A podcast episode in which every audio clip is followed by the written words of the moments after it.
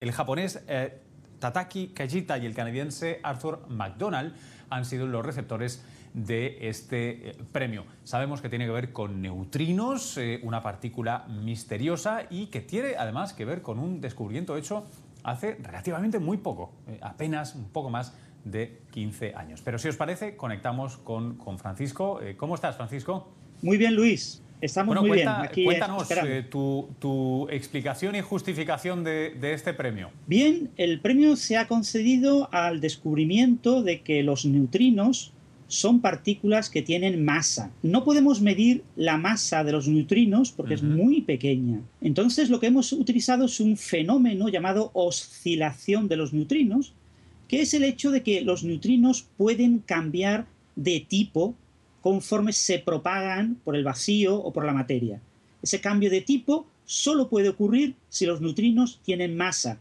Y hemos observado en dos grandes detectores, uno en Japón en 1998 y otro en Canadá en el año 2001, y desde entonces en muchos otros detectores, que los neutrinos cambian de identidad cuando se propagan. Oye, y eh, Francisco, ¿por qué esto? O sea, primero, ¿por qué se pensaba que no tenían masa y el hecho de demostrar que esta partícula, esto es una cosa que parece muy esotérica a la mayoría de gente, ¿no? que el neutrino pueda tener masa o no. Bueno, ¿esto qué implicaciones tiene para la física, para cómo entendemos el universo? Bien, la teoría que describe la física de partículas, llamada modelo estándar, que se desarrolló alrededor del año 1973, eh, predice que los neutrinos son partículas sin masa. Sin embargo, había algunos investigadores que pensaban que podían tener masa porque había algunos problemas.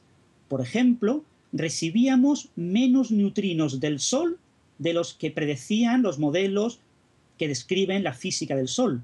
Entonces pensábamos que o estaban mal nuestros modelos sobre la física del Sol o los neutrinos tenían masa y cambiaban de tipo, cambiaban de sabor y entonces no detectábamos todos los neutrinos que predecía el modelo, sino menos neutrinos porque nuestros detectores los detectaban de un tipo concreto y no de los otros tipos. Gracias al nuevo trabajo que ha sido premiado con el Premio Nobel de Física, hemos podido verificar que es realmente esto lo que ocurre con los neutrinos. Oye, y esto, si me dices que son emitidos por el Sol, alguna relación va a tener con la fusión nuclear, ¿no? En el sentido de que podemos entender mejor cómo esta funciona y se produce. Los neutrinos son partículas que se emiten en ciertas reacciones radioactivas y ocurren, por ejemplo, en los procesos de fusión nuclear en el interior del Sol, pero también ocurren eh, por radioactividad natural en el núcleo de la Tierra, los llamados geoneutrinos, y también hay neutrinos que se producen cuando los rayos cósmicos chocan contra los átomos y moléculas de la atmósfera. Se producen chorros de partículas, por ejemplo, piones y caones, que se desintegran, entre otras cosas, en neutrinos. Tenemos muchas fuentes de neutrinos. Ahora mismo, cada centímetro cuadrado de nuestra piel está siendo atravesado por más de 60 millones de neutrinos solares. Los neutrinos son partículas muy populares en el universo y muy importantes porque desconocemos muchas cosas de ellos. Por ejemplo, su masa exacta. Sabemos que tienen masa, pero no sabemos cuánta masa tienen. Oye, y en momentos eh, tan interesantes para la física, sobre todo la cosmología, en el que estamos buscando pistas sobre eh, materia oscura, energía oscura, intentando resolver eh, este tipo de puzzles, entiendo que averiguar más sobre el neutrino y eventualmente quien consiga resolver su masa exacta eh, dará un gran paso para entender mejor cómo funciona el universo. Sí y no. La masa es tan pequeña, ya hay límites cosmológicos que nos dicen que la masa es más pequeña que unos 2 millones de veces la masa del electrón. El electrón es la partícula eh, de menos masa salvo los neutrinos. Es una masa muy pequeña, influye muy poco en el universo a gran escala.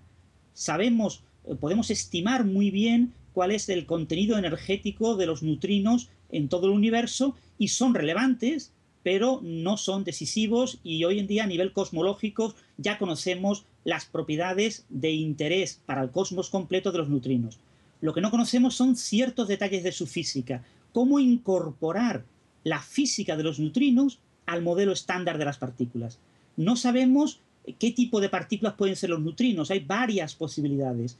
No sabemos algunas de las propiedades de los neutrinos que serían muy interesantes, por ejemplo, para saber eh, la asimetría materia-antimateria, si tuvieron un papel relevante los neutrinos o no lo tuvieron. Puede que sí, puede que no. Todavía no lo sabemos. No sabemos si violan una simetría importante en ese proceso de asimetría materia-antimateria. Oye, Francis, eh, eh, me, quedo sin tiempo ahora aquí al aire, pero no quiero eh, despedirte sin recomendarle a la audiencia que, la verdad, para averiguar y aprender más, bastante más de lo que nos da la tele en, vivo aquí, yo les animo a que te sigan en Twitter o te visiten en francis.naucas.com donde además creo que hoy has publicado algo, seguro que has publicado algo sobre los noveles, ¿verdad? Sí, hoy he publicado una descripción mm, bastante eh, fácil de entender, creo, sobre por qué eh, ha sido concedido este premio Nobel eh, a Cajita y a McDonald por sus experimentos, el Super Kamiokande, un detector de neutrinos de Japón, y SNO, un detector de neutrinos canadiense.